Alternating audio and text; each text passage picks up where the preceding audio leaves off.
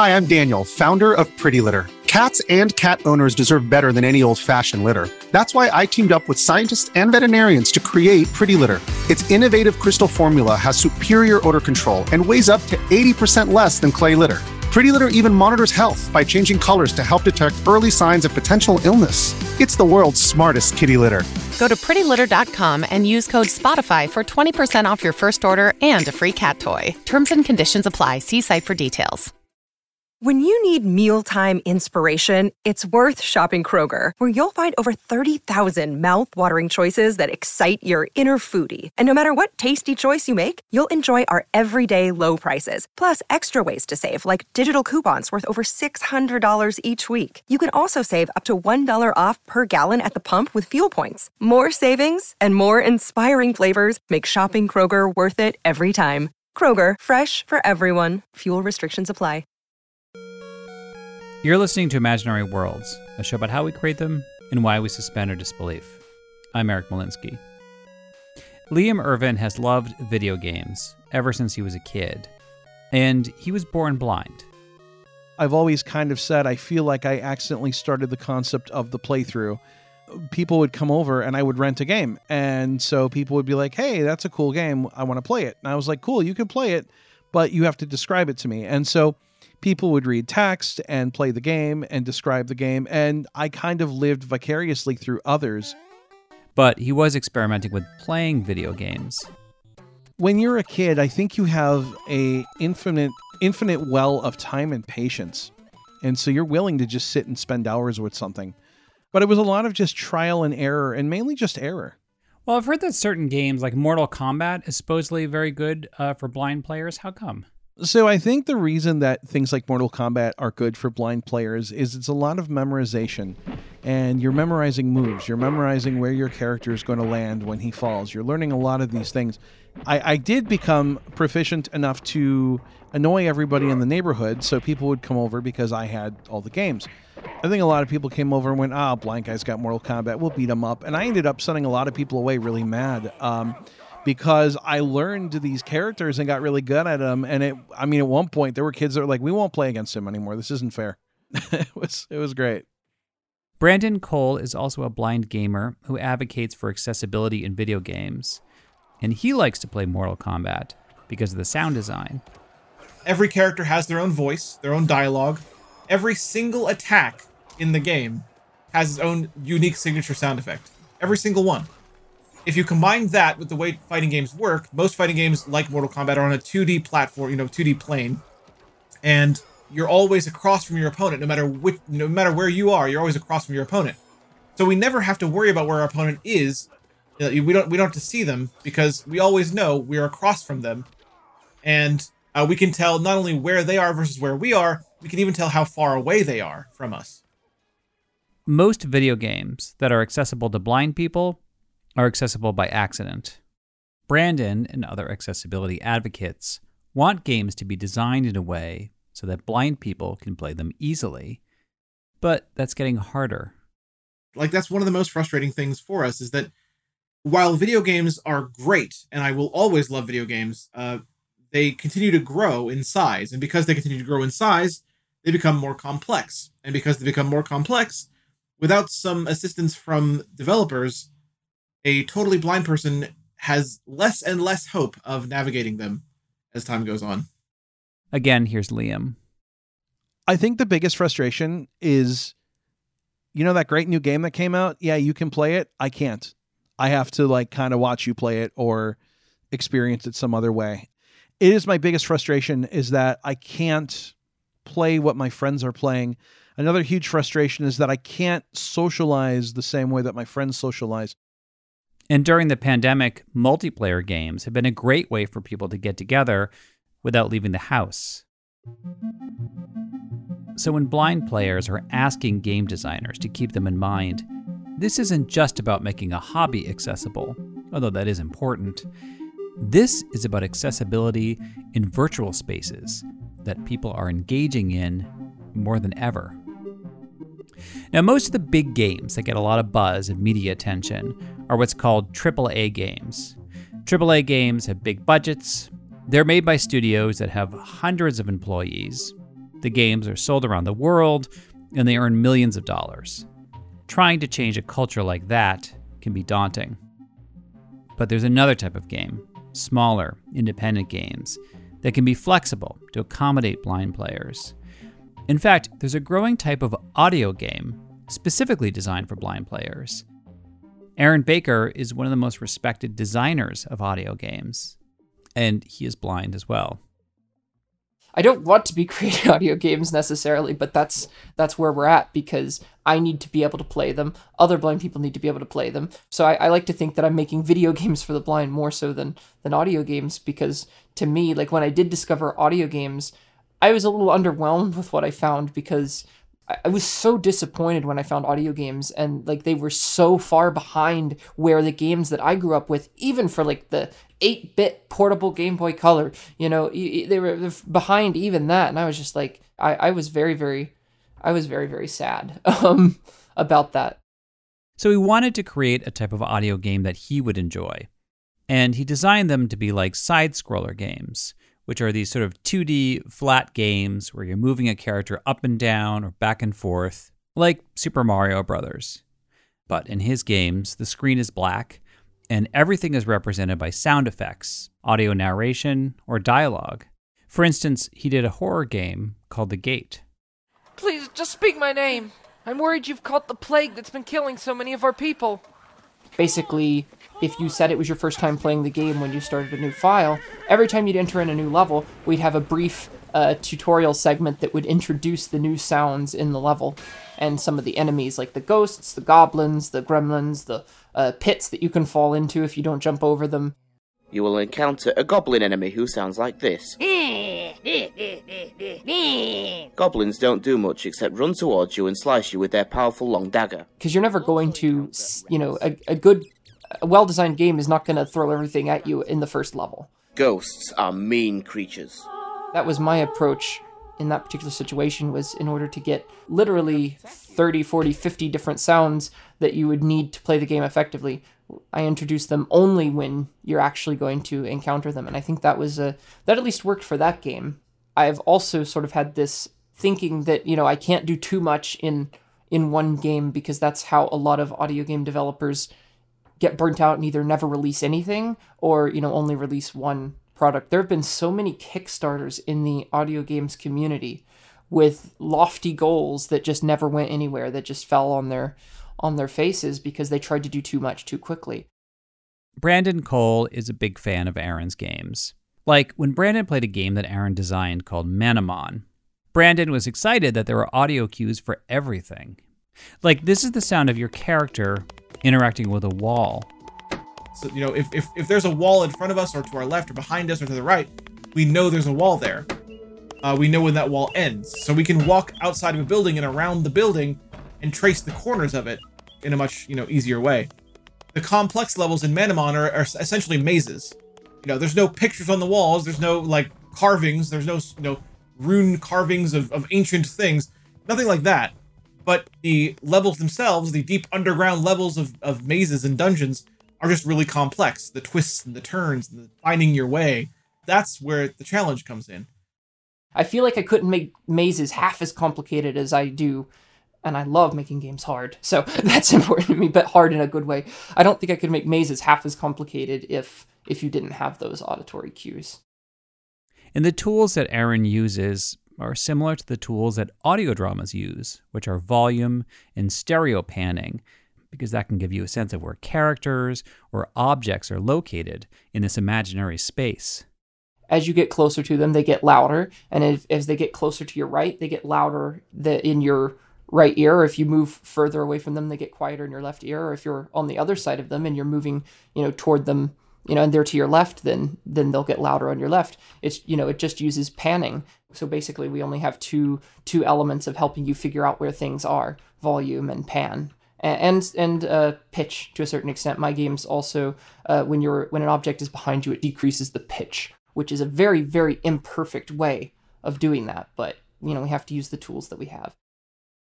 Now, unlike Liam or Brandon, Aaron is not particularly interested in the big triple A games that weren't designed for people like him. I never bought a PlayStation three. I never bought a PlayStation four. And I'm probably not going to buy a PlayStation five. In fact, I think the only uh, gaming console that I've ever really um, I've ever really purchased are like uh, usually um, retro handhelds. I've got a, a Game Boy Advance S P right here. You know, um, and that's because I grew up playing it, and I and I can actually get some enjoyment out of the games because I, I know enough to be able to, you know, play it independently. I can usually get hours of gameplay without needing sighted assistance. Yeah, that's so interesting too, because I mean, people have such strong sense of nostalgia anyway for the games they played when they were a kid and or a teenager. And for you, there's this kind of like also this frustration of them not being what you wanted them to be. So that's really interesting that a lot of what you're doing is kind of like, yeah, what if what if I could have made these games accessible to me? Yeah, yeah, that's um, th- that's quite accurate, I would say. Instead of even catching up with the video game industry, I just want to make the nineties and early two thousands accessible to to to blind people because audio games, by and large, aren't even to that level. But what if triple A games could take the type of tools that Aaron designed for his audio games and apply them to their huge three D virtual worlds? After the break, we'll hear how one player decided he was going to change the industry. This episode is brought to you by Reese's Peanut Butter Cups. In breaking news, leading scientists worldwide are conducting experiments to determine if Reese's Peanut Butter Cups are the perfect combination of peanut butter and chocolate. However, it appears the study was inconclusive, as the scientists couldn't help but eat all the Reese's. Because when you want something sweet, you can't do better than Reese's. Find Reese's now at a store near you. If you're an athlete, you know the greatest motivator of all is the fear of letting your teammates down. After all, a team is only as good as its weakest link. So you owe it to those wearing the same jersey as you to be your best every time you step on the field. That's why there's no vape in team. When you vape, you can expose your lungs to toxic chemicals that can damage your lungs. If you're a step behind, the team's a step behind. Brought to you by The Real Cost and the F D A. When it comes to accessibility in video games, progress has been slow for a while. The first big change happened in twenty ten, when President Obama signed the twenty-first century Communications and Video Accessibility Act. The law required streaming T V services and other digital communication services to have things like closed captioning and voice chat. In twenty nineteen, the law was extended to the games industry. So blind players can now easily access the menus of games, but there weren't a lot of improvements within the games. The first big triple A game to take accessibility seriously was a game called Uncharted four from twenty sixteen. It's part of a series of swashbuckling adventure games, and in the fourth game of the series, the designers added special button options for people with mobility issues and a modification for players that are colorblind. Those features were a big hit, but that wasn't always the case. Ian Hamilton is an advocate for accessibility in video games, not just for blind players, but people with any type of disability. He says before that, whenever there was an article even just talking about the need for colorblind accessibility, there'd be loads of comments in the comments section and stuff like, how dare these entitled people try to destroy our games? They want to ruin the art direction by thinking about colorblindness. It actually just took people actually seeing what games of colorblind consideration look like to realize, okay, this is actually nothing to worry about. So it's progressed now. Even even now, like the, this, the the strongest arguments by like these small remaining vocal groups are along the lines of, yeah, we're totally cool with like colorblindness remapping and stuff. It's just this thing over here that we're annoyed about, you know. So so even though it can seem like there's there's this kind of opposition, it's actually progressed a lot in in not a very long time. And then in twenty seventeen, Brandon Cole was scheduled to give a talk at a games accessibility conference. He was actually the opening speaker before Naughty Dog, the studio that made Uncharted four. I am Brandon Cole. I am the guy that they hired to open for uh, for Naughty Dog. Since I knew that Naughty Dog was in the audience that day, uh, I very cleverly inserted into the speech what I wouldn't give to play a game like The Last of Us. You have no idea, none at all, what I would give to be able to play, I don't know, The Last of Us, hashtag GAConf, hashtag open for Naughty Dog. The Last of Us is the other major franchise that Naughty Dog makes. The game takes place in a zombie-like apocalypse where you play some of the survivors. We're shitty people, Joel. It's been that way for a long time. No, we are survivors. This is our chance. It is over, Tess! The first game had great character development, and it was a big hit when it came out in twenty fourteen. Now, sitting in the audience during Brandon's talk was the head of accessibility design for Naughty Dog, Amelia Schatz. She goes by the nickname M. And M says when she heard Brandon ask if they had ever considered designing a game like The Last of Us for blind people, she thought, no, we we hadn't. The answer was no. That seemed kind of, I don't know, beyond what we'd be able to do because our, our we have a very visual medium. You know, we put a lot of focus into like what's on the screen. It tells you a lot of information about what you need to do and things like that. But the question really intrigued us. So after the panel, she talked with Brandon, and eventually she invited him to the studio to talk to the whole team. The first thing he did was give them a demonstration of how he plays Mortal Kombat. You know, we we played him, and he kicked our butts, and, you know, he, he explained, you know, how, what the game was doing in their audio to be able to tell him the things he needed to know in order to play the game. Brandon also showed them how he played Uncharted four. Now, Naughty Dog had gotten a lot of praise for the accessibility options in that game, but Brandon got to a point where his character was supposed to chase somebody across a roof. And I calmly proceeded to show them how awesome I was at it by falling off the roof multiple times in a row. Only because the reason I did this is because I needed to prove a point. And that point was that we have so little information in video games in their default states. Uh, with, with no considerations for us, there's really so little information that we have. After that, he showed us um, uh, a Resident Evil game.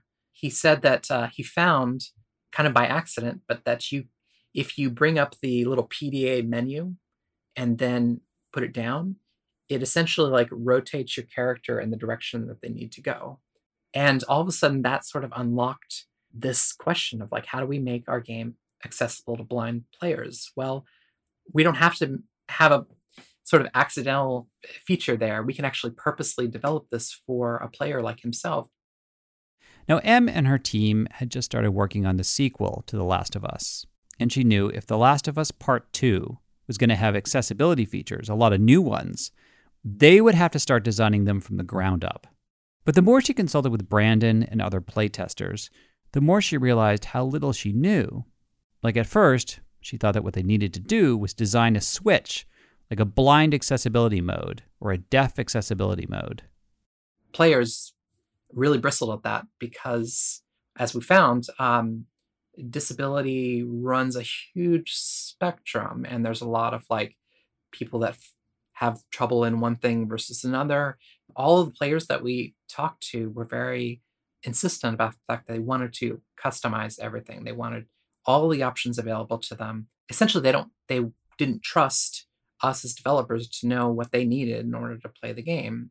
So that really kind of opened up a huge box of worms for trying to figure out, how do we develop all these features? Because we ended up, by the end of the game, having about like sixty-five different features that you could flip on and off in the menu. How do, how can anyone sort of make their way through all of those and find the ones they need? Yeah, because I know, I mean, some people are are blind, and then there are people that are are low vision or just have like really limited vision. And don't you have like a like a high contrast feature for people, for players like that?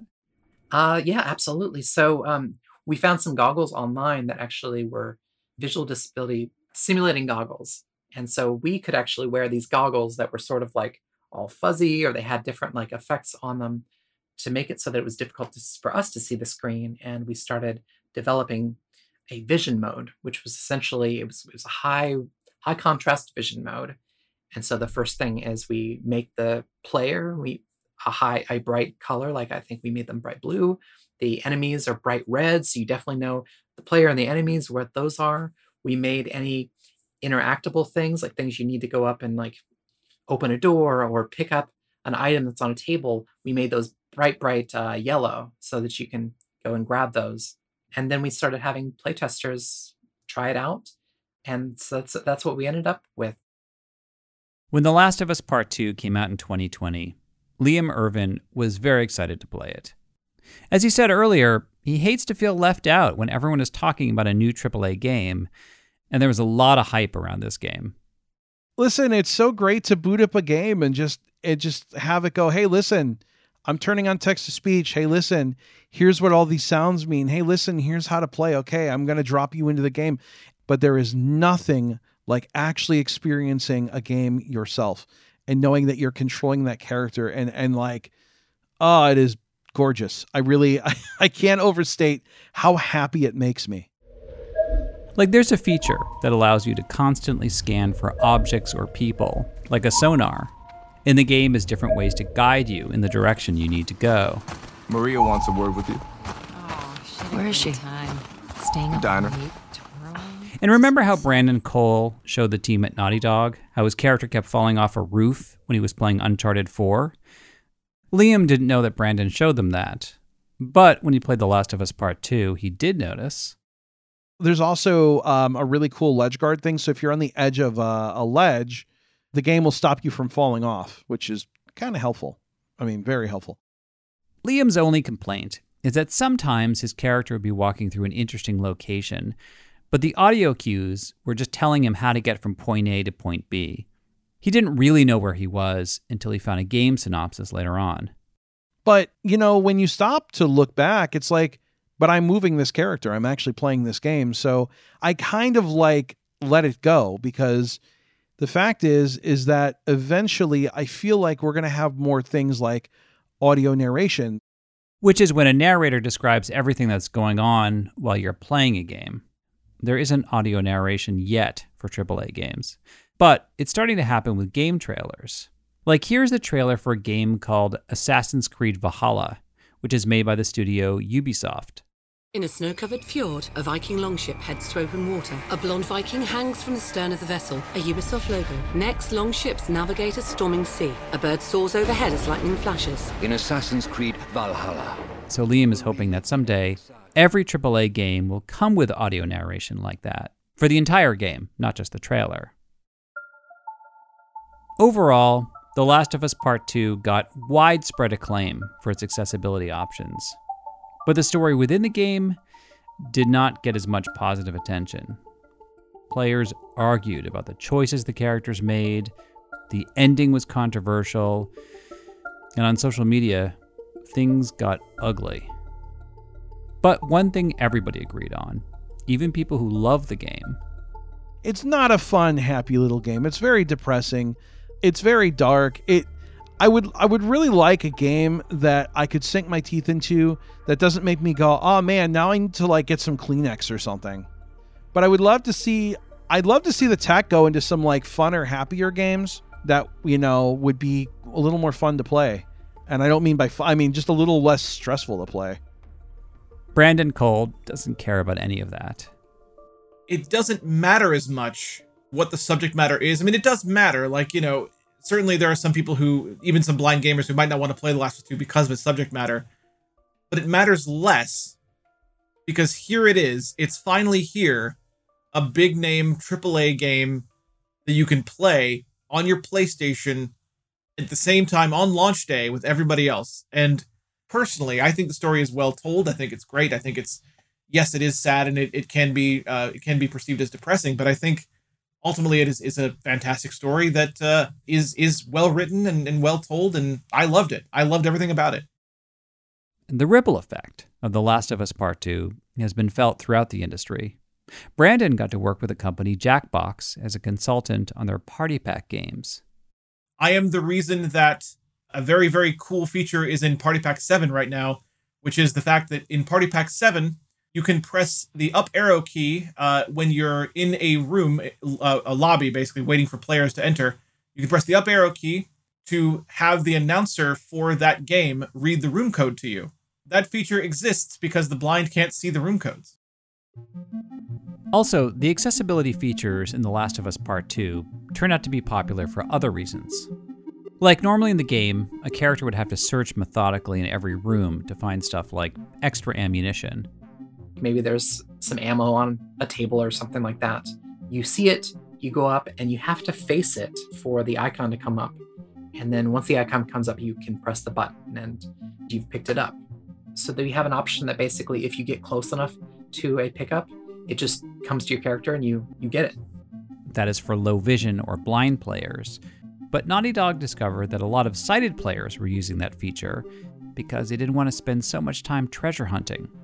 Actually, I think there were a number of news stories I read where someone was like, this one feature completely changed everything about the game. It made it so much better for me. I found out when the game was launched, one of the people who reviewed the game for GameSpot, she was actually using the high contrast feature of the game, which was designed for low vision players, to basically help her out uh, with her review. And because she wanted to be able to see items better and just get items more quickly and just, you know, get through the game. So she used our high contrast feature designed for low vision players to help her, help do that. Ian Hamilton told me about a study that a different game company put out, which showed that if subtitles are automatically on when people start a game, ninety-five percent of players choose to keep them on. And if the subtitles are not automatically on when players start a game, sixty percent of them will choose to put them on. They benefit so many people um, for so many reasons, um, not just people who are deaf and hard of hearing, obviously that's critically important for them, but also um, people for whom English isn't their first language, people who are playing in a noisy environment, people who've got low quality audio setup, people who have a baby, who the only chance they get to play a game is when their baby's asleep and they really don't want to wake up the baby. M hopes that more companies borrow their accessibility features, but she knows it's not easy because the mechanics of every game are usually custom designed for that particular game. You interact with different different verbs in games. You know, some g- games allow you to jump or punch or, I don't know, fly, things like that. And other games do other things. Um, it's a completely different experience, and every single one of them, if you're looking at making them accessible, needs to be sort of custom developed for those games. And I think that's one reason why why we're so behind in accessibility in games versus probably other mediums. Ian says there's another hurdle to cross: misconceptions within the industry. So people thinking that accessibility is um, is is is really hard, really expensive. It's going to mean diluting down your game to suit some lowest common denominator and stuff, like all things that are that are very easily demonstrably false. But yeah, we we need to educate people about this, developers about this kind of stuff, particularly where it comes into things like um, return on investment.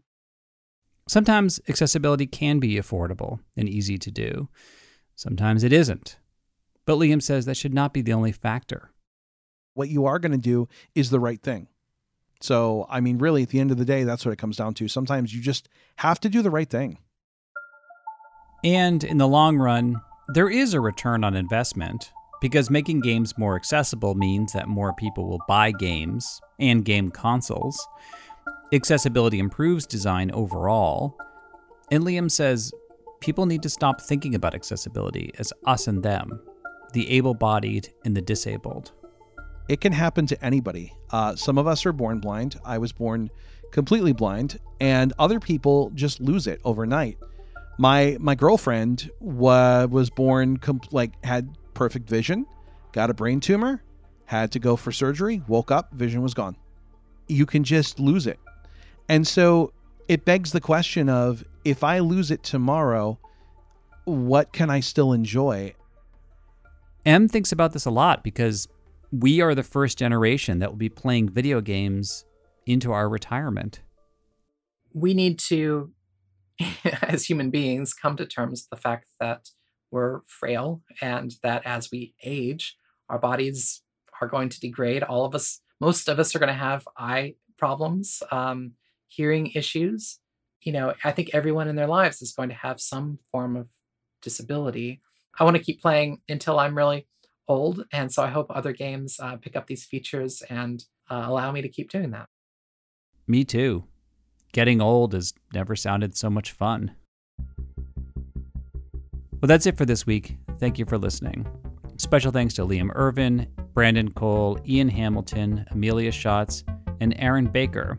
In the show notes, I put a link to Aaron's audio game company, V G Storm. And extra thanks to Douglas Plant, a listener who suggested this episode idea. By the way, if you'd like to hear another episode about The Last of Us and Naughty Dog Studios, Check out my episode, Stuck in the Uncanny Valley from twenty eighteen. I interviewed an animator who worked in the Last of Us series because they're considered some of the best games in designing computer animated people that are realistic and not creepy. My assistant producer is Stephanie Billman. You can like the show on Facebook. I tweet at E. Malinsky and Imaginary Worlds Pod. If you really like the show, please leave a review wherever you get your podcasts or a shout out on social media. That always helps people discover Imaginary Worlds. The best way to support the podcast is to donate on Patreon. At different levels, you can get either free Imaginary World stickers, a mug, a t-shirt, and a link to a Dropbox account, which has the full-length interviews of every guest in every episode. And as always, there was so much we discussed, which just couldn't fit into this episode. You can learn more at imaginary worlds podcast dot org.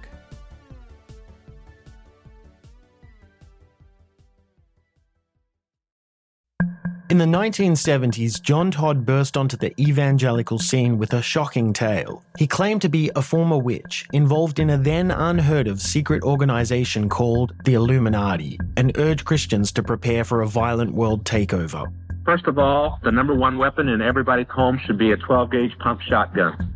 Hear the amazing story of one of the originators of the modern-day conspiracy theory. From Magnificent Noise and Sony Music Entertainment, this is Cover Up, The Conspiracy Tapes. Welcome to a journey into the heart of the Texas Renaissance Festival, the nation's largest and rowdiest celebration of medieval fantasy. But what lurks beneath the facade of tights and turkey legs? Well, we dove deep into the empire to uncover a history marred by mystery and misconduct. Murders, assaults, and other crimes that tarnish its legacy. This isn't just a fairy tale, it's a cautionary tale of power, fantasy, and the consequences that follow when they all collide. Search for Crime Waves Renaissance Texas on Apple Podcasts, Spotify, or wherever you're listening now. Everyone is talking about magnesium. It's all you hear about. But why? What do we know about magnesium? Well, magnesium is the number one mineral that seventy-five percent of Americans are deficient in.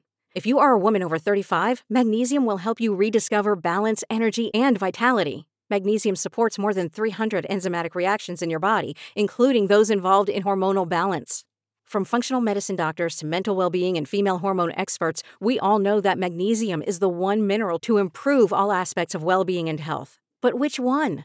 Magnesium Breakthrough from Bioptimizers. The trusted choice recommended by leading experts with seven best-absorbed forms of magnesium to ensure your body receives the support it needs for overall well-being. Go to bioptimizers.com slash balance today and use code balance ten for ten percent off. Support your journey to wellness at B-I-O-P-T-I-M-I-Z-E-R-S dot com forward slash balance. Magnesium Breakthrough from Bioptimizers, your foundation to optimal health and vitality.